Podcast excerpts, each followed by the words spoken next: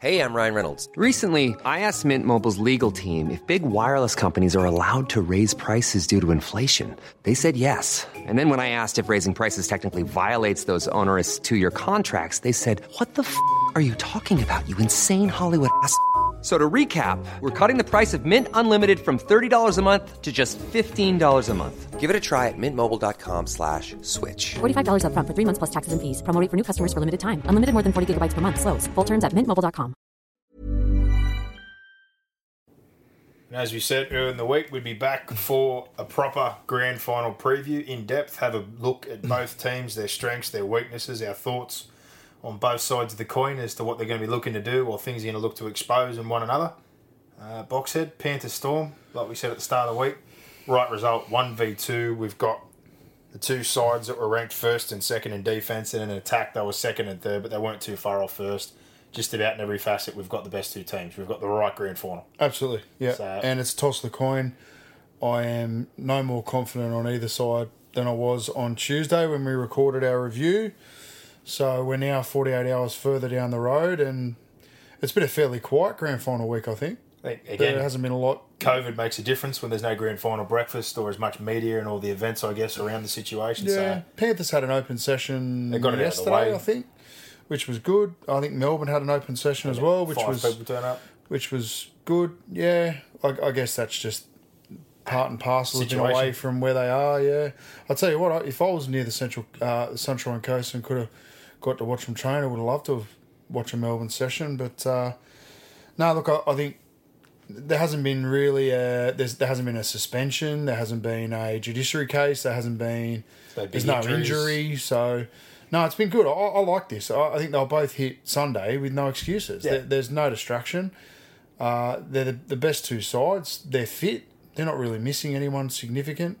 Uh, Viliami Kikau comes back for Penrith, so they're at full strength. Melbourne are at full strength. They're going to have, you know, maybe one or two ins, uh, depending on how Craig Bellamy wants to um, have the makeup of his bench. So, uh, yeah, it's it's exciting. It, as a neutral, like I don't support either team, uh, I'm really really excited. and I just hope it's a bloody ripper game.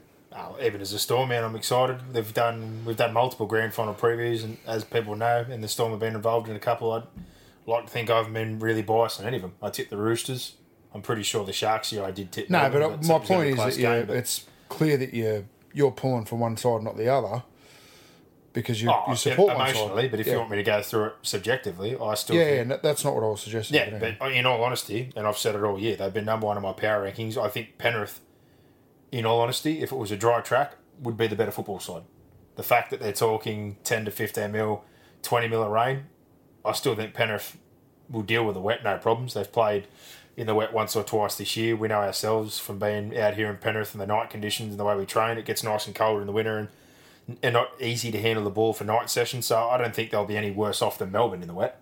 I just think probably overall the style of football they play uh, would suit more a dry track and, and playing just head to head with the way they like to play their football. Whereas Melbourne uh, probably kind of suits them a little bit more in the wet weather, just What's playing it that boring, dour, middle kind of football and kicking and controlling. So it was um, dewier at ANZ Stadium last week than it was at Suncorp. I Yeah. guarantee that. So Hundred percent. So I think dead set even game, even regardless. I just think the disappointing thing, if it is wet weather, is I really think these two dry track, good weather. Like we said, these are the two best football sides. This would be an absolute awesome game to watch in the best possible conditions. So hopefully, the rain doesn't bring too much yeah, of a and look, damper. it, it, uh, just because it says it's going to rain on the day doesn't mean it'll, it'll rain while the game's on. So, and ANZ drains extremely well. I, yeah, I, I'd be optimistic that it won't. We won't get any rain, but I mean, if we do, we do. Can't control it. Well, what start of the coin do you want to start on? We want to talk about the Penrith Panthers. We want to talk about the Melbourne Storm. Yeah, Panthers, minor premiers, Panthers, as you said, minor, premiers. minor premiers. Prummers first defensively this year, uh, a couple of points better than Melbourne, and an attack they were second. I think the Roosters ended up top attacking side. Obviously, they teed off on uh, a couple of teams, but realistically, like I said, we've got the top two. I think in both sides of the ball, if we're being completely honest. But Penrith, lineup wise, uh, you've got the middles that will be starting: James Tamou, Fisher Harris, Yeo, and Arpy, or that middle slab. Dylan in behind at fullback. The left edge, you've got Luai, Kikau, Crichton, Mansour, the right edge, Cleary, Liam Martin, May or Naden, and Brian To'o, uh, and the bench make up Tetevano, Leota, Capewell, and again, you could say May or Naden. In all honesty, I think if you're dropping Naden last week, confidence wise and decision wise for a preliminary final, you're clearly not going to pick him for a grand final. Because if, if, if it was for defensive reasons and you've got through, I'm not saying they couldn't, but you'd have to have pretty good confidence that he's going to bounce back if it was a result of what you saw in the Roosters game. I think they're going to go with May. So to me, that bench spot, with what they've got on the bench in their extended squad, Fare's not going to be in. Leniu in the wet conditions, if they wanted to have an extra middle, you could have an extra rotation. But I think it's more than likely they'll either pick Kenny or Burton. Um, I think they might lean towards Kenny only because of the possibility of what happened with Koroisau's shoulder last week. And I'm not suggesting anything's wrong with it. But I think purely like Melbourne did the first week of the finals, they're going to look at their bench and think, we'll use the two middle rotations. We'll use Kate probably for and to cover edge. And if something happens, we can shift May. And Kenny's purely there for cover. That's my opinion. I don't think they will Yeah, have look, I- a centre winger sit on the bench for the whole grand final. I don't think they'll have uh, Mitch Kenny to sit on the bench for the whole game either. I just think for the cover, the opposite. But yeah, You get the cover through Tyrone May. That's where your cover is for nine. Uh, I think they either you pick the extra middle. Naden if something happens. They I, I think they either pick the extra middle or they will start Naden and May will be at 14. All right.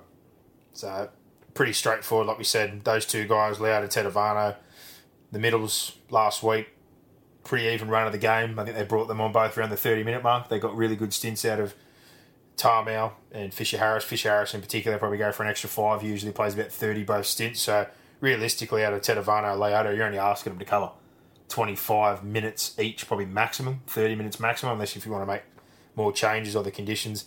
Capewell probably gets 15 to 20 minutes to cover Yowie. They generally like to give him a little bit of a rest, and if you get an injury on the edge, you can play him there. We've seen him play on the wing centres. You can cover if they want to take him as almost their utility. And yeah, that other bench spot there, I don't know. Last time, do. last time they played, I know it's going back to round five, but Different teams. Penrith played with 16. Matt Burton didn't get on. So it may be that they go Naden and Well, I think they may- he just doesn't play. I, I I don't know. Yeah. Uh, well, Penrith, they all talk Melbourne about. essentially did the same thing. They had Tommy Eisenhuth play for five minutes. Yeah, different teams though. Yeah, I get that. I get that. Different but back rows, different. Similar, similar conditions. Like if it's going to be that that night was a Friday night out at Campbelltown. It was wet. It was the middle of winter. So, you know, it, it just tells you it tells you a little bit. It's not going to tell you everything, but that, that just tells you where the coaches' heads were at in regards to uh, the last time they played. Well, uh, one thing I'm not buying into, a lot of people bringing up the lack of grand final experience because there's only three guys that have played in a grand final. But we talk about big games, we talk about junior rep pedigree, we talk about being on big stages. There's plenty of guys in the Panthers lineup who have played already on grand final day in a different format, Origin. or junior rep football, or rep football. So you you don't necessarily have had to have played in a grand final. I don't buy into that. That's bullshit. It, it honestly is. Like between Capewell, Koroisau, Tamou, yep, they've played in grand mm. finals. Tetevano's played in a grand final too. But, you know, Mansour's played some rep football. Kikau, Fisher Harris, Nathan Cleary, like they've internationals or rep football. Everyone's played at a higher level. All those guys that have come through the under 20 systems or the junior rep systems have played New South Wales 18s, Australian schoolboys, kangaroo tours, under 20s grand finals, two flag grand finals, state cup finals for a couple of seasons there. Like they've all played in a big arena with pressure when something's on the line.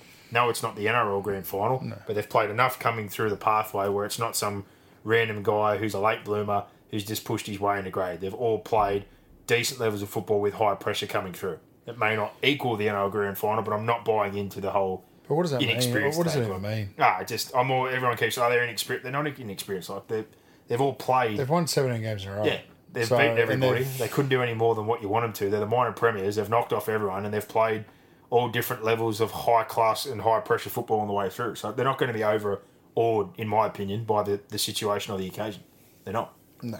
If they were going to be overawed, they already would have done If it's so. if it's ten all or sixteen all with ten to go, the the advantage is going to be Melbourne, Yeah. regardless of experience. And I honestly think that last week, like we said, any of the nerves or firing off a couple of shots there where we saw him maybe be a little bit more trigger happy or a couple of passes not come off, I think any sort of pre jitters or excitement would have been worked out in the situation with South last week, where honestly they had one of their worst completion rates and probably one of their sloppiest games of the season, and they still won through. So I don't think they'll. Penrith, look, Penrith just need to take the mindset we're here to win the game. Yeah. We're not here to be a part of the day. no. We're not here to get the experience.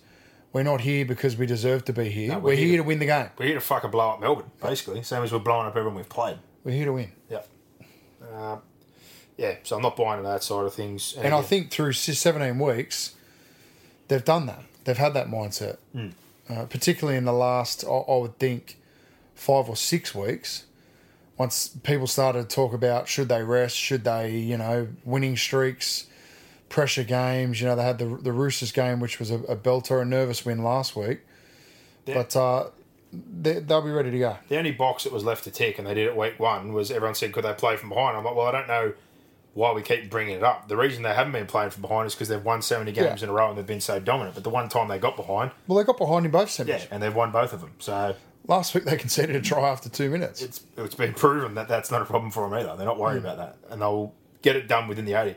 My scariest thing, and I've said it during the year, and I'm going to say it again. I still don't think they've played for eighty, which really scares me, because I think if they can put together close to their best game, and I used the reference the other week, they could just Goro somebody from Mortal Kombat, take I, the arms um, off, and beat the shit out of someone. I said to someone during the week, I think there's a world where It all clicks. I think there's a world where Penrith win 13 plus. so do I. If everything clicks and we see their best possible performance for a But sixty I, or seventy I, minute I've got to be honest, and I, I don't know about listeners and people who are going to listen to this at different times between now and grand final kickoff, but I feel as though the narrative on Melbourne heading into last week was, well, I think Canberra had a better chance of beating Melbourne than what South are beating Penrith. Melbourne come out and rattle off probably the best 20 minutes we've seen from anyone in the in the comp this year. And now it's the narrative's flipped from going, well, Penrith can't beat Melbourne. So it's we've got recency bias out of what was a 20 minute period.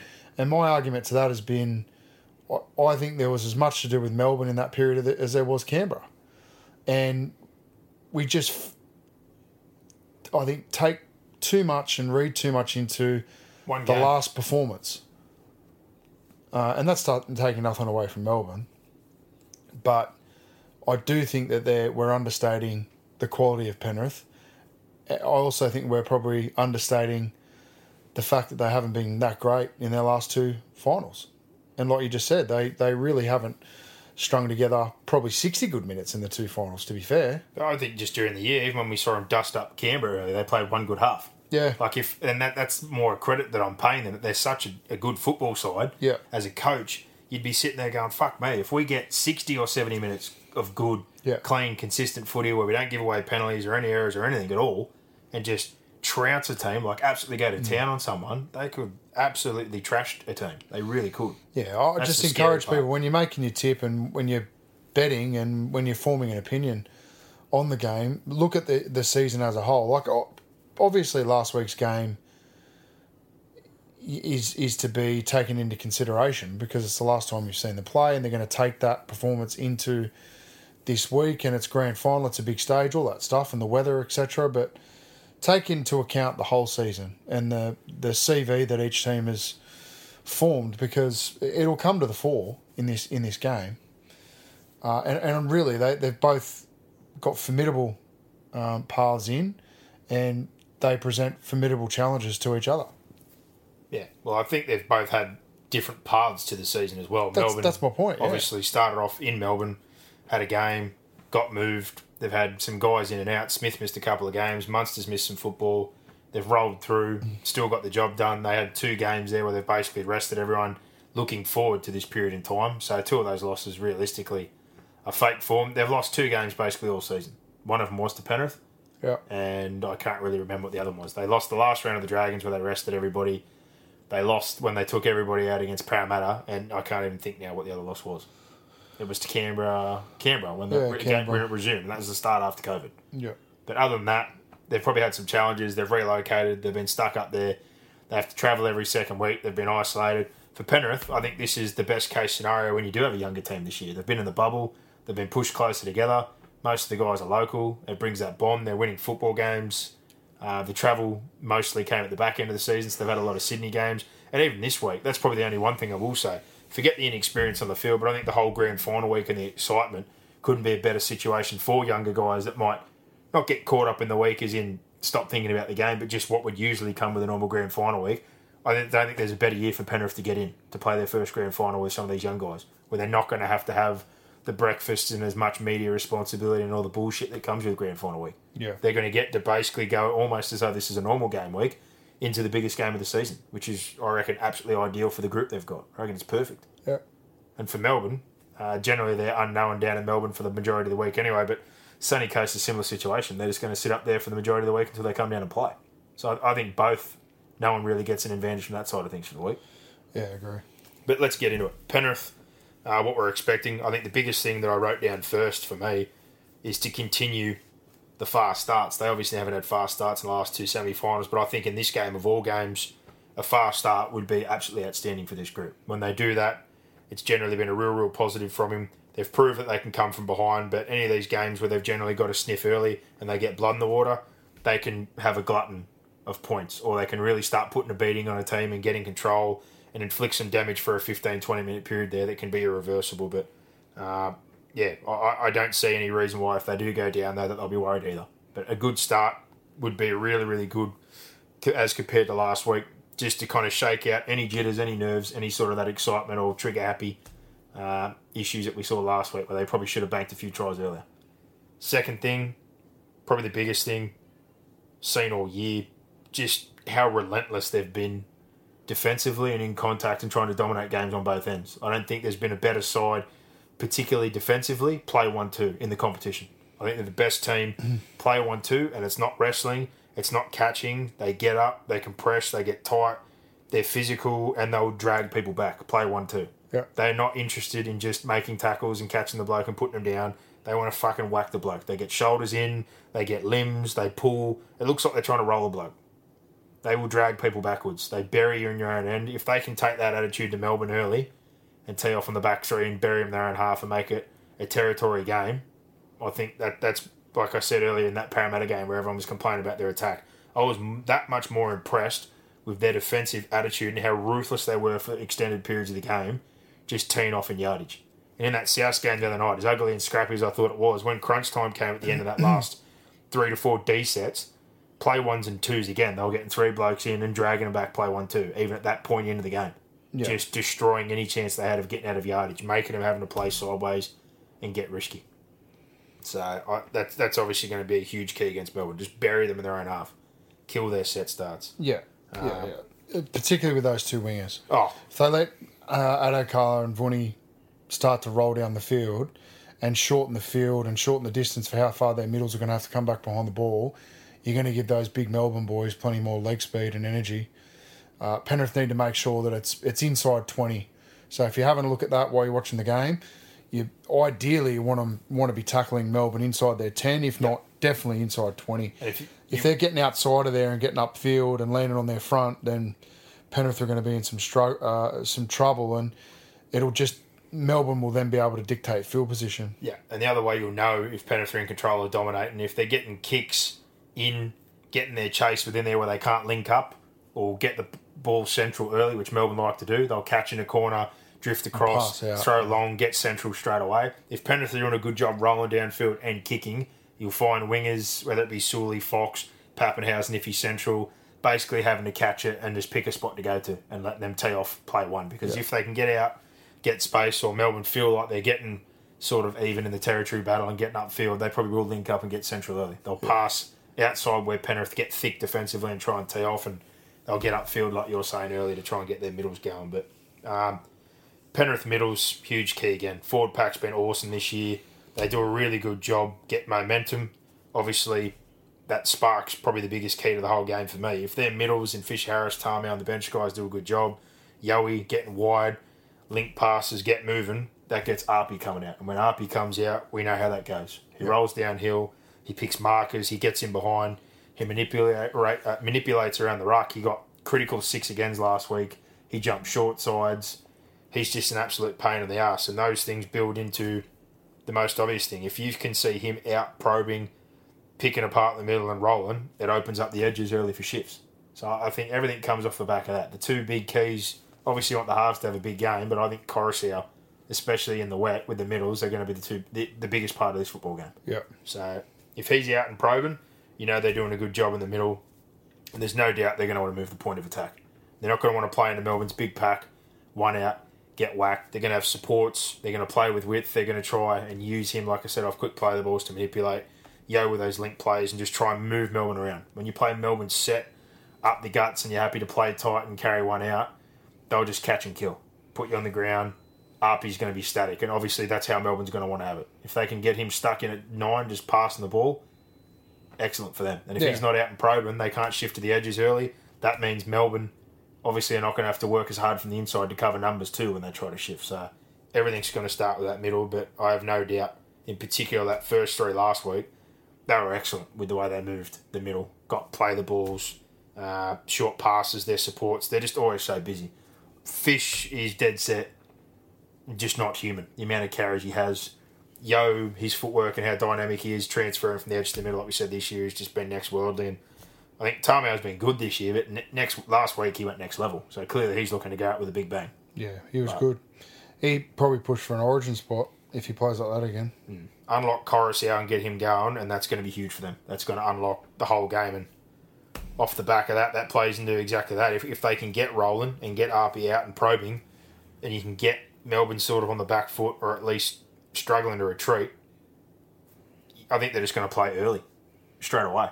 If they can get momentum and play with a bit of width, in particular that left hand edge, there's no doubt about it. There's going to be early shifts left. They get to Luai. He gets Kikau back this week. We know he's basically the best decoy or the best short pass you have in the competition. He gets to use him. It unlocks Luai, helps him play more square. If Melbourne's not accountable on the inside, he can cut back in. If you've got to worry about marking up on Kikau, puts more pressure on the inside shoulder of the players that they're marking on that side of the field. There's no doubt in my mind they're going to give Brenko, Felise, Hughes a good workout in that side of the field. Sully's there as well. He's got a tendency to jump in. Um, if he can use Kikau in the right way and get a bit of doubt created there, whether it be playing short, playing long to Crichton, who's got an excellent catch pass, they might be able to catch Sully or Brenko out coming in and just play around him. But yeah, I, I think that, that's the whole key. I think for them, left hand side is their dominant side. We know they play good to the right, but if they unlock the middle and get Koroisau going, there's going to be plenty of early shifts, I think, to the left to try and unlock those guys. And even if they do play short on Melbourne ramp up and get numbers over, we know Kikau is almost an impossible one on one tackle. If he gets offloads or he busts through, Luai, if they get him lazy in the middle, Crichton's proved, you know, he can break tackles, offloads, set up two on one. Um, everything from that middle side, everything coming out of that is going to lead into them trying to get to the left hand side.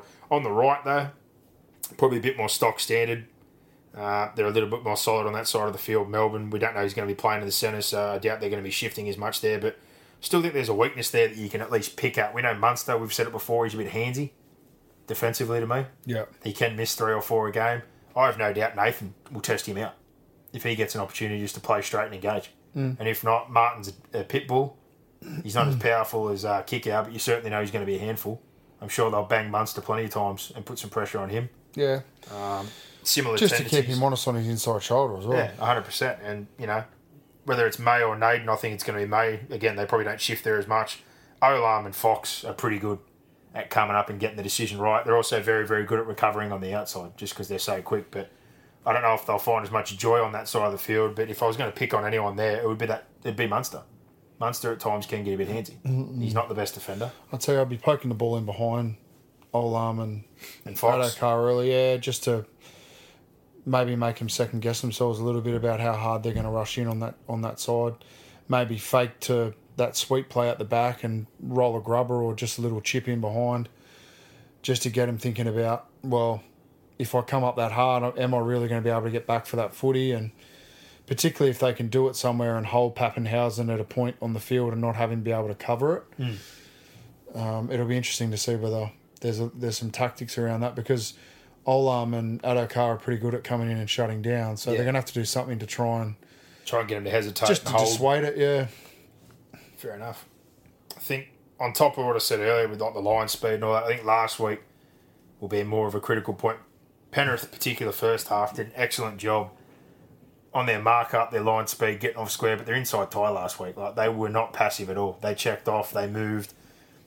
It's going to be important, obviously, to control defensively, like we said, and win those sets. But on shifts or off anything where they're coming, just working hard from the inside, constantly having extra bodies there, putting doubt in Melbourne's mind. We know Melbourne are going to play heavy left, not as much to the right. They know where the ball's going. As long as they're busy, active, always constantly up, cutting down the time to play, putting pressure on and working hard from the inside uh, defensively, it's it's going to go a real long way. Yeah. I really do feel that they can, you know, will shut down Melbourne if they reach what we've seen in previous games like that Parramatta game where they're just relentless.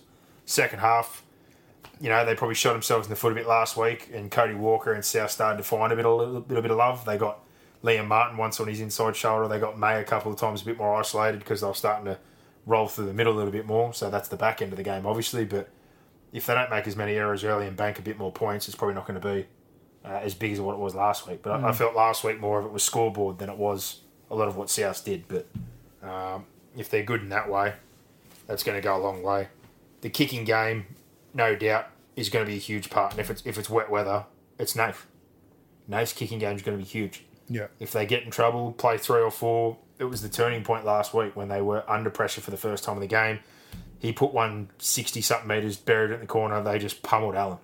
And they Yeah. got a cheap turnover at halfway, scored off that set Yeah. that was just one of those turning points. Melbourne love to do that as well, but his kicking game from long distances, putting up a couple of those floaters in particular if it's a heavy track, the kick that everyone hates, but it works, that pier style kick where you're not quite in good ball and you're not quite far enough away to put in a stock standard kick, so you put up that 40 metre lob, just landing them on dimes and bashing Melbourne inside the 10. Yeah. His kicking game, huge in particular for their general play kicking. If you're going to target anyone, I think Fox is probably the weakest of the back three. If you're going to kick the one of them, No, I, I'd much rather have. you're a precious Sully. Now, I'd, want him catching because I don't want him carrying. I think, yeah, I get that too. But I think if you're going to pressure one in a contest inside that ten, Fox is the most likely for. a Oh, drop. yeah, Sully's got the height, lead. yeah. I get it on the other side. Yeah, I'm with you. I'd kick to Sully, try and hit him first. But if you have that kick where you're bombing to make contact or make a contact uh, contest of it, I think Fox is the most likely Yeah. as far as the contest is concerned. Um, probably for a drop, but inside twenty, Luai showing as well that he can force a dropout, much like Nathan, but he also comes with really good attacking kicks inside 20. He's kicked well for Crichton this year. Sauce, he set up some tries. So uh, kicking's huge, but in particular, if it's wet weather, I think Nathan's value and what he does with the boot is going to be just, it's going to be tenfold. It needs to be spot on. Yeah, it's going to be valuable regardless of the weather. But yeah, even more so if it, if it is wet. And yeah, I guess wet, probably something they don't do very much, and we saw it once last week. They may consider turning around Melbourne a bit earlier and trying to wear out those big boys in that first stint. Um, there's no doubt they've got the kicking game and the defence to back it up, so they might adjust the- things a little bit in the wet, but um, yeah, he's going to be huge. The bench, I think they get more than enough out of their bench. Moses, Tete, straightforward. They generally maintain, if not lift, the momentum when they come on. They've just got to stay error free and penalty free. That's Yeah. it. They're obviously a little bit rough around the edges than the two starting guys, but their stints aren't huge. I think Kate Capewell, if he comes on, he'll do a job in whatever capacity he needs to. But I guess you just want to match bench for bench because Melbourne do have a handy bench. Yeah. There's no doubt about that. Um, like I said, the makeup of the bench we won't be sure until there. And I guess the other thing is just the back three for them. They're not the biggest. They're definitely going to be pressured in the wet with the contest. And in particular, I think they'll kick for Sully to try and force some contests like they did the week before with the Valame. But this year, no one's got more kick return meters. No one's got more post contact meters. No one's got more run meters in the competition than Penrith. And I think that is not only the forward pack, it's their back three. Edwards, like we said, is not the flashiest fullback in the world, but he works hard on his carries. To'o and Sauce aren't the biggest guys in the world as far as aerially, but they're low, they're awkward, they break tackles, they burrow, they drag numbers in. Melbourne are going to do very similar to what we've said they need to do to Melbourne's two at the back, or their back three. Yeah. They're going to have to generate momentum early because if they can get their sets going early and not let Melbourne dictate, they'll get their forwards. I think Penrith is an easier back three to get physical with. Melbourne's is big, you know, um, particularly Vunivalu. Whereas Penrith, Mansell's probably your biggest in terms of physicality. So if uh, if Melbourne can pin that first tackle, I think Penrith are going to find it hard to generate any speed and meterage out of that. If they can catch coming forward and land on their front, then Penrith are going to be dangerous because not only are they meter eaters, but they're also probably a little bit more um, agile and a little bit quicker than you know your your Vunies of the world. So yeah, it, it will be interesting. Well, they saved him a lot last week, didn't they? Brian a couple of times when Reynolds, I thought, put a good kick in off the back foot. And Papenhuyzen's more a schemer. Yeah, he looks for space or Yeah, picks a spot. rather than just putting his head down and running. Whereas Edwards To'o, and uh, Mansour are all, you know, inside 40, inside their own 40. They're all just put their head down and carry the ball pretty hard. So, yeah, I'd be trying to pin pin Vunivalu and then have Papenhuyzen and Addo Carr have to carry the ball at me. Yeah. And uh, guess off the back of that, I think more what I said earlier, just for me, in summary for Penrith, the biggest X factor is if they get going forward and they unlock RP, I think that unlocks everybody. If RP gets to get out, probe, dictate what's happening in the middle, move the point of attack, and Yeah. control this game of football, that just leads into what Penrith do best, which is in particular playing most of it to the left, letting Luai use Kikau. He's hard for a one on one, play short, get some mix ups, get Crichton some early ball in space. Um, they're just so dangerous down that side of the field, and they're going to have to be very, very sharp. Felise, Brenko, Hughes, all in the money. Hughes is going to see plenty of traffic from out, I have no doubt about it. If they don't tie in from the inside, some of those big boys, you're going to get Luai cut back in. That play where he's jumped across and, and dropped Crichton under the last few weeks, they're going to have to be alert for that later in halves or later in game. Yeah. Um, and Brenko. Brenko is probably the, the one realistically on that edge that they're going to be scheming for. If they can I really him. think uh, Trent Barrett would have looked at the Canberra attack in Melbourne. They they did such a good job pressuring from the inside last week, Yeah. and making Canberra play early and just shuffling them across towards the sideline. So, you know, they really put pressure on White and, and in particular Williams. I think they're going to come hard at Cleary on his inside and try and make him play early. So Penrith are going to have to have a couple of shots uh, up their sleeve in terms of just dumping the ball back on the inside or having some sort of cross play against um, against the grain there and try and if they can't put a hole in Melbourne, at least get a quick play of the ball and then try and negate some of that inside pressure that Melbourne are going to try and force. Uh, and Appy's going to have to do a good job there of not only giving clean ball, but also trying to hold up the markers a little bit to give Cleary some time and let him get down and square up their A on their A and Bs, uh, which is then going to open up those opportunities on the outside. If if Cleary's got to play wider, um, play deeper, and play earlier, Melbourne will just eat it up all day. Yeah. I think one of the last points, probably for me, I don't know if you've got much else, is just those key players. Like around the middle, when we talk about Penrith getting numbers and working hard from the inside and pushing over, stop the second phase. Melbourne have been very, very big on the offload this year. They've got a big forward pack. You know, Papenhuyzen's going to be sniffing around. You get bodies there to make sure that he doesn't get any cheap runaways or easy space because we've seen Melbourne are very good at converting long distance this year. Cameron Smith, it's obvious. Hammer him. Do what the Sharks did the other year. Work him over in the middle. Plenty of traffic at him. Get physical. Never rest on him at dummy half. Play three, four. Make sure you're out pressuring him. Make sure they're making him hit the deck. Don't let him kick. Um, Munster as well, like you said, inside pressure. He doesn't like getting hit. Pressure him early. Make him play. Don't let him dictate. Hughes, I'm not saying he's not a threat, but Hughes' this game's pretty stock standard. He's going to play square. He's going to run nine times out of ten. If not, he's playing short. He does some of the kicking, um, but I think kick pressure on the Melbourne halves is going to be a big thing because their kicking game is definitely not as good. And I'll be getting into Munster. yeah, hundred percent. You can you can get Munster a bit riled up, but hitting him from the inside, get there early, make sure that those guys, but in particular Smith, the three or four times that Smith thinks about jumping and kicking, they just need to be all over him. Yeah. Because in particular, when he likes to get out, play three or four with on the back foot and kick from that inside thirty spot, he can be absolutely dangerous. But um, I think I've summed up most of what I want to say about Penrith. You got Yeah. anything No, else you no, can no, think it's of? all good. Let's move on. Melbourne, it goes basically similar things on the flip side. As far as lineup, I guess Jesse, Smith, Welch, Nelson. You got your middle, uh, Papenhuyzen at the back, the right edge, Hughes, Felise, Brain. I'm Sandra, and I'm just the professional your small business was looking for. But you didn't hire me because you didn't use LinkedIn jobs. LinkedIn has professionals you can't find anywhere else, including those who aren't actively looking for a new job but might be open to the perfect role, like me. In a given month, over 70% of LinkedIn users don't visit other leading job sites. So if you're not looking on LinkedIn, you'll miss out on great candidates like Sandra. Start hiring professionals like a professional. Post your free job on linkedin.com/people today.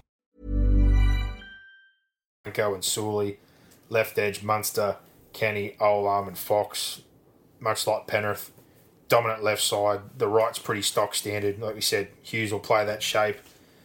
Two or three wide. He'll have an inside trail. If they've got momentum, he'll just dig in, engage, and play short to Felise. He's done a much better job at least using him as compared to the past, what they did with Croft. Brenko, if he gets the ball, it's generally early football, can skip across, create a two on one, get a pass. So if he can get outside Crichton, Crichton's done a very, very good job, I think, since the only real game where he had issues, which was, you know, probably a 10 minute period against Parramatta. Uh, I can't really think of too many games this year where he hasn't uh, accounted himself very, very well. Yeah. So, you know, I don't know if they're going to find as much love down that side of the field, but left side, on the other hand, But that came also from Penrith losing the middle of the field. yeah, and if they lose the middle of the field here, no one throws a better wide pass and gets playing earlier than Cameron Smith. Yeah. If they don't control the middle here, and they shift early left to Munster, and they don't have inside tie, The, the I think the issue is I don't think it's a, a read issue for Crichton. It's a spacing issue. Yeah. When he gets nervous, he he um, he'll tighten right up. yeah, And you can pass gets across inside him. the pocket Yeah. of the back rower or the half. And that, that becomes his issue. He, he gets too far in and he can't get out. And it Yeah. just makes it a lot easier for those players on the edge to create opportunities because there's more space there. And I think we've pointed out before, and I've said it most weeks, that the real one space where Penrith have been picked apart a few times is that little kick out spot. And the Roosters got back there, but Melbourne on that side just aren't as dominant. And it's, it's not as slick, so I don't know if they'll have a set play or something they're going to come up with to see if they can get back They'll have something. to that side of the field. But wh- when it's coming from Hughes and Felise, they're they're not as sharp on that side of the field. They might come up with that old swing play that Melbourne used to use with uh, Kevin Proctor and have Papenhuyzen, where you hit short to the back rower, he swings around, does the wrap around with the fullback, and they try and generate, like you said, that extra number to get Crichton to maybe tuck in Yeah. or get Luai standing flat. But But they also might use that as their pop play. They might use that as a play. Right, I will get a quick play the ball on that and then use We'll it for something else. Sure. But I have no doubt they'll, they'll get at Luai because Kikau can get a bit lazy at times Yeah, defensively. they have to get at Luai. Especially at the back end of the game. He can end up on an island on his own. We saw Crichton just carry him over the line that game because Kikau couldn't cover. Another time there, Kikau was just caught a little bit flat himself and they picked on Luai as well. But um, yeah, I don't know if they're going to have as much chance to get there as their left. But on their left hand side, we saw last it, week. is it Felise on Jarome's side? yeah. Yeah. So there's no doubt they're going to get Felise at. Luai. Hard assignment for Jarome. Yeah. The left hand side, though, I think they showed last week, South in the second half, that if you can get a bit of traffic. Mind you- you, he, he held his own against Sewer. Oh, definitely. Hmm. But I think that May Naden thing, again, if uh, they're not confident, they put May in there last week. He did a job Yeah. for the most part of the game, but Liam Martin wasn't his best game. He's been really solid all year, but he had a couple of misses and an error last week. There's no doubt Nathan is going to be a big plus, and they're going to have to work hard on that edge because if Munster does get early ball off momentum from the middle and the width that Smith will play with, Melbourne will just try and play. Munster will come, he'll try and isolate, get one on ones, attack the inside shoulder. They'll hit that space between Martin and May or Naden. Olam, if he gets early ball, we know what he can do. He's going to be a real handful there for May or Naden if May's in this week because they think that's the better defensive play. You're not going to have many more awkward challenges. That bloke is just literally like a rolling boulder. He's built low to the ground, but he just chucks people on the floor. Um, outside of him, To'o, again, have to be good with your decisions, have to follow in. They have to be clean and concise with what they're doing because if you get caught in or hesitating or held up, if they get the Fox on the outside, he's gone. Yeah. So that side of the field has their work cut out for them. I have no doubt it's going to be very helpful that Cleary's one of the better defensive halves, but the fact they made a change last week at centre, and that's Melbourne's dominant side, and I think they're as sharp, if not sharper, than South's left. There's if they can get the ball there and they can get momentum, there's no doubt that's the majority of their traffic. And Melbourne don't need to announce it to you, I don't need to trick you with what they're doing. If you've got somewhere that they think they can stab, they're going to keep stabbing it. There's no doubt about it. But I think they're going to be similar. Melbourne's big on ramping up very, very early. They have what a lot of people talk about a lot the chopping block and how they can stop it. I have no doubt for them, for the middle, the target's going to be Fish. Fish is the one they're going to want to stop. Kikau is going to be the one on the edge they want to stop. But they made a real heavy influence last week on getting stuck into Papali. They did a good job on him. You kill the momentum on Papali and Tapine, and you see what Jack Wighton got last week. Yeah. He got no good quality early ball. He made 40 metres. He was constantly under pressure. He was getting hit from the inside. His outside man, he didn't have much to play with. He just had to die with the football for a bit. So, no doubt, similar to Penrith, they're going to try and do a real good job on that middle, in particular Fish. What's the? It's the game within the game. You're gonna have to work out. Okay, what are we thinking that Melbourne are going to do to counteract what we do well? And or if they if they can counteract and come up with a strategy, what have we got in terms of Plan B, Plan C? Yeah. and and that's really what you're practicing this week. It's not so much your that stock game that you've had all year. It's more about those little arms that you've got to have. Mm. Once you get into a situation where you go, okay, this isn't going as we thought or as we planned, or Plan A starting to dry up a little bit. We need to try something else, and you've got to have those different strategies and tactics, I guess, to change to as the game rolls on. And I guess the halves good enough to be able to know when to implement them and to change and you know understand what's needed within the game. Hmm. And I think similar if they do what they did last week and they can stop Fish and Yeo, that means Appy's static. With Appy's static, he's a lot easier to deal with, and there's no doubt they'll pressure him at dummy half and make sure they try to keep him in his box. Because if he gets to jump out, again, they will work those middles. They'll probably Oh, get into yeah. space, but it's that flow and effect again. Stop the middle, you stop Appy. Anytime they try those early shifts, they'll be able to get inside pressure because they'll be ready for it. And in particular, Jarome Luai's a smaller body if they stop the middle and they try to shift at our edge, they're going to get extra numbers there. They're going to have good inside tie. They'll pressure Jarome. They'll be able to get people there to help out with Kikau, try and get those guys a bit earlier and just give them no time to play. There's no doubt that's going to be the whole basis of what they're trying to do from the middle. Yeah, if they fair. can stop Appy getting out and probing, that means the edges are going to be a lot more flat and have less time to play, like you were speaking about, and they're going to have to play deeper. And they'll just chew them up from the inside. Yeah. They'll make them play to the sidelines. But, uh, you know, Cameron's kicks are one of the big thing I highlighted here. Like I said, the halves for Melbourne, pretty stock standard. Hughes has ki improved out of sight. He really has. He's gone to a whole new level. But in this sort of occasion, I think there'll be three or four kicks from Cameron Smith as there is in every game that are critical. Uh, majority of the time, they're long kicks in between that 30 and 40 on a play three or four. Sometimes it's not even when they're down or behind. Sometimes it's when they're on top and they just feel that you know they've got the fullback out of position. He doesn't have to hit it left foot to the open or drive it to a corner. We've seen the last few years he's developed that kick back across the body where he can trick the guy at the back. Um, that, that's going to be huge for Melbourne. The three or four times that Melbourne Smith kicks and his kicking game in general for this grand final to me is going to be massive. And if it's wet, we've seen in games of years gone past, in particular those Roosters Melbourne games, there's a few times where Smith's just turned the game on its head when they've been under pressure and put in a good early kick and it's just flipped things. So he's critical in many ways, but in particular, those kicks, pin the back three, turn them around. Uh, his dummy half work in general is critical. I don't think anyone plays with better width.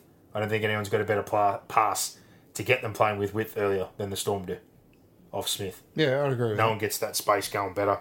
Um, you know, their pack, starting pack, huge last week, going to be big again. I think earlier in the year I was worried about Jesse. Thought Welch was okay, but the back end of this season, um, Jesse's played a couple of his best games at the most important time. Welch has been outstanding the last few weeks. Nelson starting. I don't know if they go with Dale and try to put him on the bench to have even more impact, but maybe again they balance it out with him starting, and then you have Tino, Brandon Smith, and Finucane off the bench.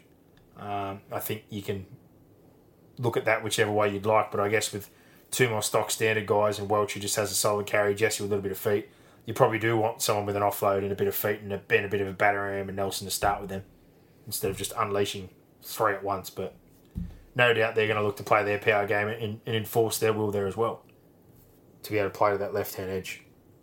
But yeah, that those two half space that we spoke about, they're going to make Luai accountable if they can and get back to that space at him and Kikau.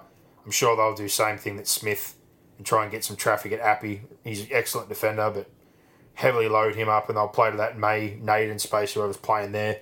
Liam Cleary's definitely going to have to be good on his inside to get across and help, but they're going to attack the two half space and go after the hooker. Munsters and Hughes kicking game off the back of Smith is going to be huge as well. They don't have the best kicking games. Uh, Munster generally kicks from that spot we're talking about from 50, puts up those bombs with inside 10. He started to get that to a pretty good art form, but their general play kicking games can be hit and miss. You're not going to find them finding grass very often or have been constructive with their kicks or coming up with a pressure kick. Dropouts probably not their strong point. Like that- that- That's a lot of that in, especially if it's a wet game. That's a massive advantage to the Panthers, in my opinion. Agree. Yeah, Huge they got more advantage. strings, more people that can do it. Yeah. Um, so those guys definitely need to be on point, find grass, kick for territory. Even if they don't find grass, they have to be bang on. Um, in particular, I think the kick target for them could be either of the wingers. We've seen Brian; he's not the tallest man in the world. He gets up and he has a crack. Fox has got a pretty good jump. He's not small. He's not the tallest man on the earth, but there's no doubt they'll try and pressure both wingers. But I think if there's a contest or a, kicking point, it's it's Sully. Yeah. Source as well. Uh, he gets up, he tries, but again, not the biggest leap in the world. It's a mismatch. Yeah. Sully is one of the worst people for a kick target. If they can get some isolation out there, Crichton might have to help him out at times, or maybe gets up for a couple. If the kicks don't go out there, he might have to overcall Mansour if he has a chance to get on that inside space. But I have no doubt they're going to try and pick out both the wingers if they're kicking in good ball and they can create a contest. Yeah, I agree. Um, they've found errors in a couple of games out of both those guys. If you can get kick contests going, there's no doubt about it. But um, in the fair income department, in the fair income department, it's a pineapple. Melbourne's back three. We know what they're going to do. We spoke about it before. Linking up, getting out of the corners. Yep, centrally uh, position. Yep, they like to get central. They like to link up. They get out of corners. They carry well. Fox, that's probably the best thing he's improved while he's been at Melbourne. He's someone you can get though because he's a bit lighter. Sully's like an extra forward. He's a big body. You need to get on him early because if he gets to skip across the defender and gets momentum, he's one of the better play one two carries in the game. Yeah, he, well he is. I think he's the best play one two carry in this game. And if they do open it up, uh, that generally gets Papenhuyzen out of dummy half next, and he just jumps in behind the marker space. He doesn't go wide. He doesn't start drifting. If he gets a quick play of the ball and there's a dead marine or a marker caught, he just goes bang like a greyhound straight up the guts. Yeah, he gets right off the back of it. And if not, Fox does the same thing next play. They play a wide pass. He gets wide on the B or the C, and he just dives back into that gate space, or he isolates a man and he'll just try and get over the top of him with pure speed. Yeah. So it's going to be critical for them to get a good set start at the back because they've obviously got a very very big forward pack. I have no doubt they'll try to link up in the wet. It might stop them from doing as much. Um, but yeah, that's that's obviously a huge thing. And we talked about bench impacts. For me, this is the one thing I've said all year, and I've said it to you that I've been really confident.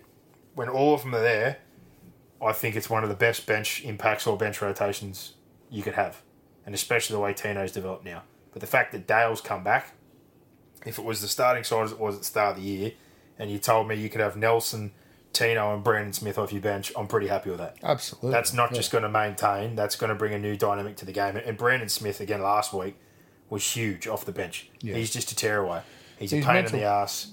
He crawls on the ground, he burrows in, he tries to put shots on. He's just a ball of energy. Tino, I didn't think it was great last week, but he's had some huge games this year as well. And Dale Finucane, he was off an injury. It was a solid effort last week. I'm sure he'll be fired up more so for the grand final. But it's very handy to be bringing back an Origin player to play off the bench. It's a massive in. So absolutely massive in. Their rotation is going to be absolutely outstanding as far as the middles. They're going to be able to maintain. They're going to be able to try and throw a bit at Penrith. Penrith have obviously shown that they've mashed everyone in the middle so far this year, and they're not worried about anyone. But Melbourne, similar to Penrith, have a bit of firepower there in their rotation.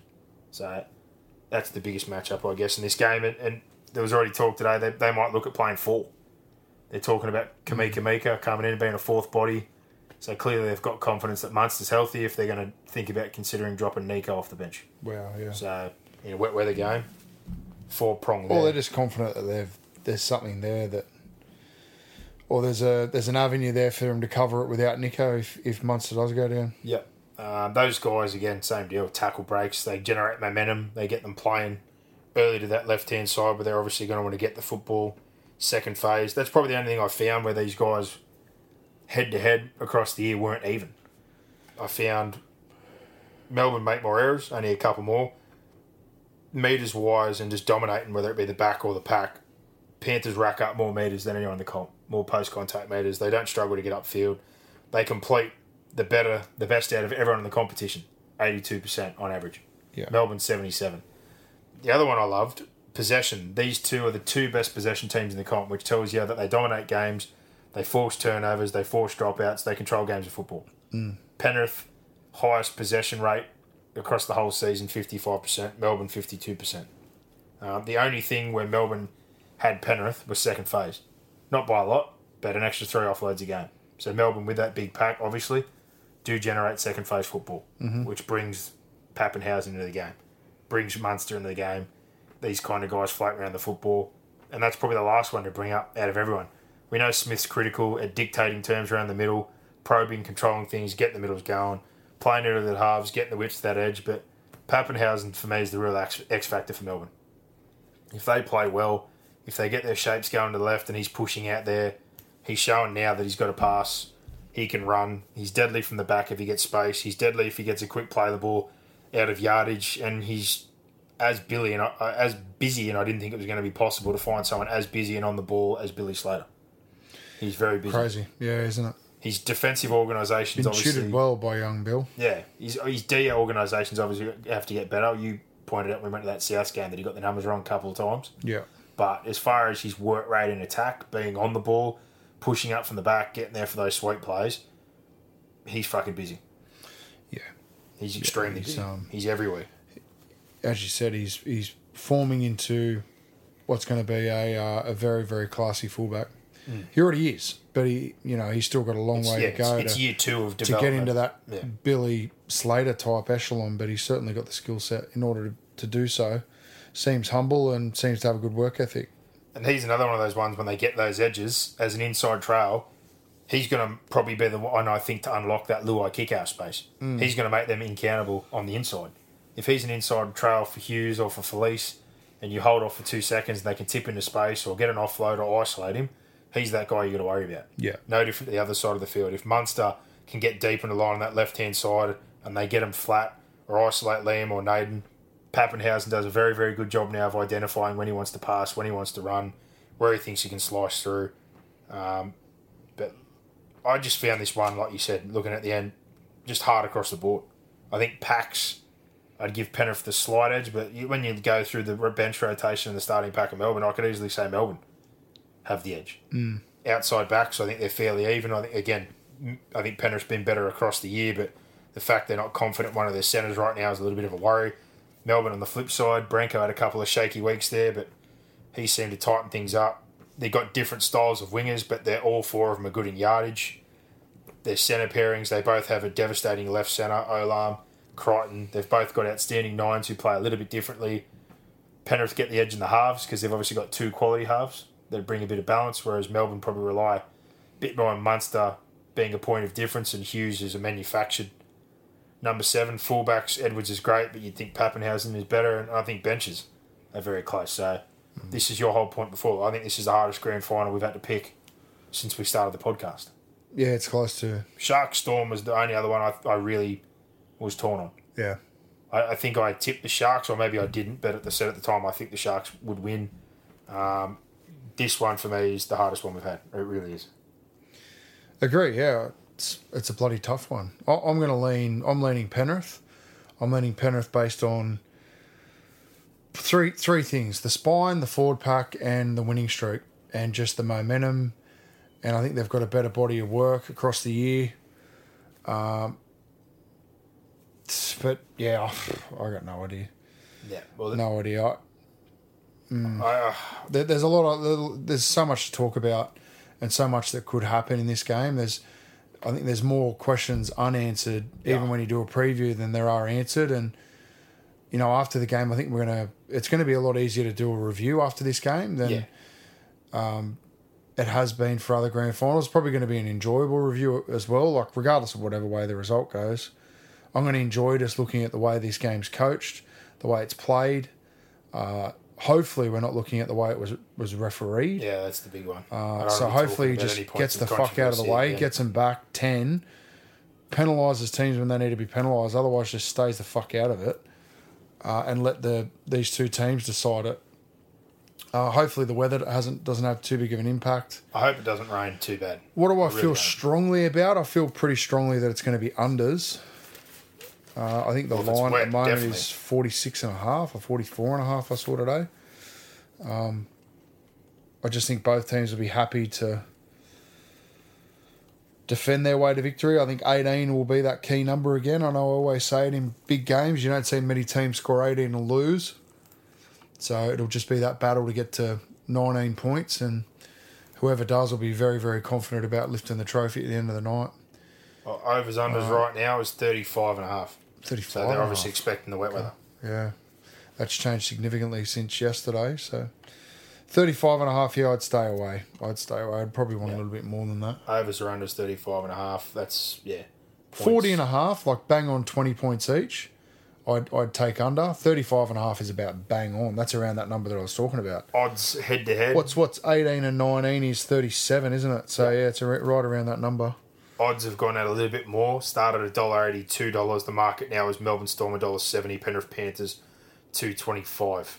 Uh, As far as Churchill markets, no surprise. And I think that's wrong. I, I don't think they're that far apart in No, terms of the odds. No, you know. no doubt. So I, I, would have started a pick. if I'm going to have a bet, I'm, I'm going to bet on Penrith. we know why bookies do it though. I've got a significant stake on Penrith to win the comp that was placed in, God, I don't know, April, I think, May, uh, to to collect big. So at 19 to 1, I've got the Panthers to win it. So Clive Churchill. please God, and they haven't given me a ca- cash out option. No, they wouldn't now. Two favourites, no surprise. Cameron Smith, Nathan Cleary, four twenty five for Smith, four fifty for Cleary. Next two, Papenhuyzen ten dollars, Munster eleven dollars. Koroisau, the real value for me at fifteen, sitting there. Him and Papenhuyzen are the two I'm looking at, ten dollars and fifteen dollars. Uh, Jerome Hughes. Did we speak about that on a show the other night, or was that off air we were talking? No, we spoke about it a little bit. I said to you that like Cleary's so short that I think Koroisau and Luai are the value. And Koroisau's coming a little bit. He's 15 now. I think he was 21 or something the other night. And Jerome was about 26. He's now 21. Hmm. So I, I'd be happy to have a five or a 10 on both those guys because they're critical pieces. I'd to back Edwards as well. Papenhuyzen's the one I really like for Melbourne at 10. If it's not Smith, I think it's Papenhuyzen. Yeah, and if you're looking for an outsider, Isaiah Yeo, potentially. Yeah, well, Yeo's 26. Fisher What's Harris what's to have an absolute um, blinder. Dylan Edwards? Forty odd. I think 23, 23. Kikau 21 if he just busts them up on that left edge and has I'm not sure kick sort of- out. Kikau might do some really game changing things. I'm not sure he's going to have enough touches to, to win a Clive Churchill. Edwards 34, Felise 34, Kenny 34, Liam Martin 34, Nelson, Tino 41, Tamou 67, Fox 67, Olam 67, etc. Like, there's not many getting into that realm that I'm looking at going, they What could. about Brandon Smith? Brandon Smith off the bench to make a massive impact if that was the case. Uh, where is Brandon Smith? Thirty-four dollars. Yeah. If you That's just more thinking, you know, like if Munster went down early, Smith has to move into the halves, or Brandon Smith gets more time than you think. There- There'd have to be a few things that have happened. if you're going to back any forwards in this game, but look at the impact he can have when he comes on. if there's a forward winning it, it's one of the three Penrith guys. I don't think it's anyone from Melbourne. If a forward was to win the Clive Churchill, it'd be I think kick, it'd be the kick Fish. out Fish or Yeo. I think it's Fish or Yard. I don't think Kikau can win. Yeah. it. Whereas Melbourne, I think there's a lot of guys that'd be solid contributors, but I can't see a Nelson And I'm not sure Fisher Harris is recognised enough by the people that No, matter. not for supports and decoys No. and the dirty work he does. And unless he scores a try and gets some offload or does something extra on top of his already ridiculous workload, Yeah. he's not going to get the recognition he deserves. I would have been interested to see if that game the other night. I, I, I look at this who one do you and I think was the man of the match in the Penrith South game? Like on replay, I know Yeo had a couple of huge runs, but I thought Koroisau, if you looked at that game closely, had I thought Luai was good. huge moments. Koroisau was good. Yeah. Yeah, I thought Lua, uh, Koroisau, sorry, would be the one if you went that game the other night, but. Who'd they give it to? Oh, I don't know. I didn't see if there was a man of the match. I'm just saying if that was the grand final. Yeah. When I watched it on review from home rather than when we're at the game, just I think on Channel video. Nine still do a man of the match, don't they? I don't know. I don't really watch Channel 9. Me either. So 1 to 12, the Panthers, 310, 650 for 13 plus. Melbourne Storm, 1 to 12, 275. Melbourne, 13 plus. The line is still two points. Uh, first try scorer is one that everyone loves. Josh Addo-Carr, I'm just going to back the four back rowers. You know my rule. Grand Yeah, finals. five bucks on each. Well, To'o and Mansour eleven and twelve dollars. The Melbourne Wingers eight fifty and ten. That's Sully and Fox. Paps thirteen. Crichton's thirteen. Naden if he plays to start eighteen. Olam fifteen is probably good value. Uh, Kikau for a back row, great value.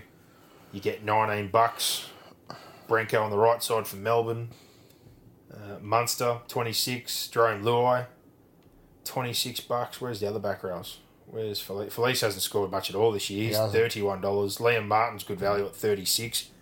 He's crashed over for a couple. Yeah, I'll, I'll be having five on the fullback roles. Kenny doesn't score that much, but if they get that left edge close enough, he's 36. So Oh, Kikau's your most likely out of those four. But if one of the Melbourne guys was to get a try in this game at 36, or Liam Martin at 36, that's huge value. Hmm. Usually every back row is at least in the 20s. I honestly just think with the Clive Churchill, I, I really think that the selector's going to be determined to give it to Smith if Melbourne win. I think they're going to be determined to give it to Cleary if Penrith win. Yeah, see, that's what I don't like. I think because you've got the whole Dally M narrative now that he, you know, he didn't get the Dally M. He, did he deserve the Dally M? oh, I- I get it, I- but I'm just telling you, like that's why they're so short. We saw it the other year. Thurston wasn't the best player in that grand final. You, you're now preaching to he my did, point, did not man. deserve that medal. So you not- can talk about who's actually the best player on the field, but yeah, you- you're assuming that the judges are going to actually going to vote for the best person on the field. Yep. So You have nothing else to add from what we talked about. no, I think, good uh, review. I, I, I look forward to the game. Those two nines are huge. Different sorts of contributions, but both very, very good at what they do. They're the best two nines in the comp. They're massive. They're going to be the two dictating factors in this game to decide what everyone else gets to do. If their packs do their job and unleash those two nines, that'll unlock both their left edges, your Munsters, your Papenhuyzens. It all, to me, ticks off the two nines. Whichever one of them has the better game, which is why, like I said, I know Nath's going to be a big factor, but I think Koroisau and his contribution to this game is going to be even bigger. Uh, but wet weather was one thing that came like all this is what we talked about is generally what you'd see hopefully in good conditions that if it's wet weather and it's going to be more of a middle game and more based off your kicking I think the kicking side of it is massive for the Panthers I think defensively the way they play especially play one two at yardage will suit them Melbourne are very patient they'll be happy to play the middle game but they don't have as good a kicking game Smith will be more relied on if it's a heavy track Yeah. Look, and uh, yeah. you know, people are going to talk about what happened last week. Penrith made 13 errors last week. Yeah. I, I can't see that happening again. It's a one-off. it happens again, they get beat. So if you're looking at what they did last week, don't back Penrith. If you think Penrith are going to play like they did last week or worse, don't go and put any money on. Hmm. You you you know you, you're having that faith that it was a it was a blip, and it when you look at the season as a whole, it was a blip. yeah Uh, but it's you're just thinking that it's not going to be something that's going to continue into this week. All right, well, we've got to that time. Your tip, your first draw scorer, and your Clive Churchill medalist. So, Well, uh, my tip is Penrith. I think Penrith will win by, oh, I don't know, less than six. Say six. Panthers by six. First try scorer. I'm going to go the back rows. I'm just backing. I'm backing all four. Right, so he's just going to go back row try. Go all the edges. Because if you get most people going to have twenty on something anyway, just have five on the four back rows. That's what I'll be doing. Clive Churchill. Uh, I'll be backing the two favourites. So Nath or Smith, if you're going to Yeah, uh, you know, and then the value. I've gone through the value. Um, I think a spine player will win it. Like if you look at the history of the award, that's what it tells you. Uh, so if you you know if you you could just go and you could just go and have a hundred on both the favourites, or you could not back either of the favourites and then go and back the other three spine players and as a bit of value. Go and have five on all of them there's a, there's a multitude of ways you can do it, or you can just pick a favourite number, pick your favourite player. Yeah, it's one of those things. Throw some dice and going back a number. Um, but yeah, I'll, I'll be having money on both the favourites. I just think it's, as I said, it's not so much about who is the best player. I think there's a lot more that goes into who gets the Churchill medal, unfortunately.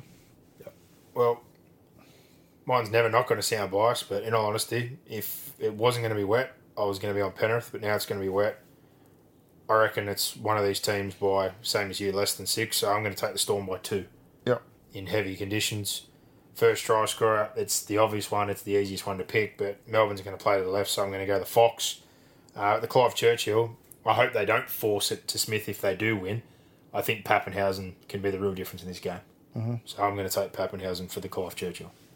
But it, I think, again, I'm going Does more. he have, is he going to have enough touches and enough I impacts though? He is a lot bigger key to that left hand side than what he's getting credit for. He's come I up with the understand that, but then you're. This is to my point. and the runs. You're assuming that the judges are going to actually be able to, um, judge that impact. If they take And their I- goggles off and they watch football. no, I agree. I agree with you. I agree with you. But I just think it's an award where a lot of those influences and impacts just aren't taken into account. But if you want to be serious in wet weather, it probably does suit Smith anyway. If he gets to dictate how the middle works, work it over his kicking game, Yeah. it's probably teed up for him in those conditions. Vice versa for I think I think side. in I think in the wet, it's it, Koroisau's a better chance of getting it than Cleary. Yeah, hundred percent. Because he'll dictate the middle, similar to Smith. Most touches, work it over, pro, Yeah. create opportunity. That's what I'm saying. For me, the two nines, but in particular, Koroisau is the value for me if it's wet. If it's wet, yeah, Koroisau. He's my one that I'd be backing money wise. If this was a dry game, The I'd other be- one is also Yeo as well because he's going to play tight and he can pass. His feet, his feet are very, very good. If this was a dry track, I would have said Penrith probably by six, and just because I think they've got more footy in them. But I think I think it probably will be a dry dry track. I think- hope it is. And, and if that is the case, I'm throwing it there right now. If it is dry on the weekend and we're there, I'm going to bet on Penrith because I think they've got more football in them. I really do. Yeah. Uh, given what it's supposed to be, and we're on a Thursday here, so this is just my thought right now. If it's going to be wet, heavy, more back and forth, more based on just holding the ball, being patient, and sitting in there, I'm going to take Melbourne in an absolute nail biter by two points. But come game day, if that blows through and the bureau's been as fucking inaccurate as it has been in the last few weeks, if Penrith are over two dollars still, I'm on Penrith. Yeah. And if I had to pick a, a try scorer more in the draw, I'd be going like you said, the back row. I'd be going someone like a Kikau or Luai, and my Clive Churchill on their side of the ball is Koroisau. So they're my two versions of wet and dry. But for now, I'm going off wet. Melbourne by two. So awesome game though. Done. Can't Enjoy wait. your GF. Really can't wait. The worst part of the weekend is that there's no public holiday on Monday. Yeah, disappointing. It's been a different year, um, but like we said, at the end of the day, I think we've got the best possible grand final. We had a great grand We've got final all and we these can go. storylines. We get to go, but Yeah, good. We've got the experienced juggernaut. They're back for for their fourth in five years. Smith's possible retirement. A couple other guys leaving. Riles, Fox, Sully. So they're going to be fired up for the occasion. And for the Panthers, we've got what we've been waiting for. And like we said, we want to see new teams push through and break this cycle. We've got a young, brash team loaded up with local juniors who have a great story, and it would be massive out here if Penrith won Huge. and we've said it every week.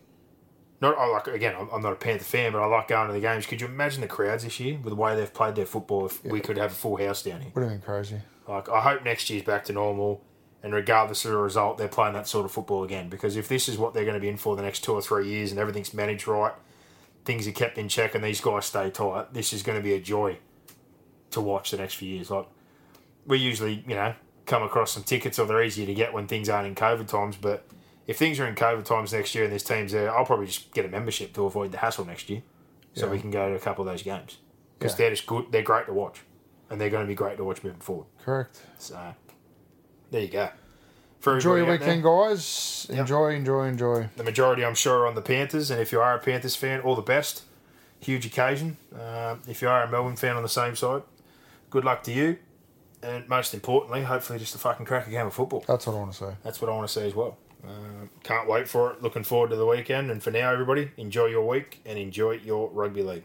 Bring it on. Give us more. Give us more. Where are you going? Where? What, what, what, what's going on here? Is that it? Is that it?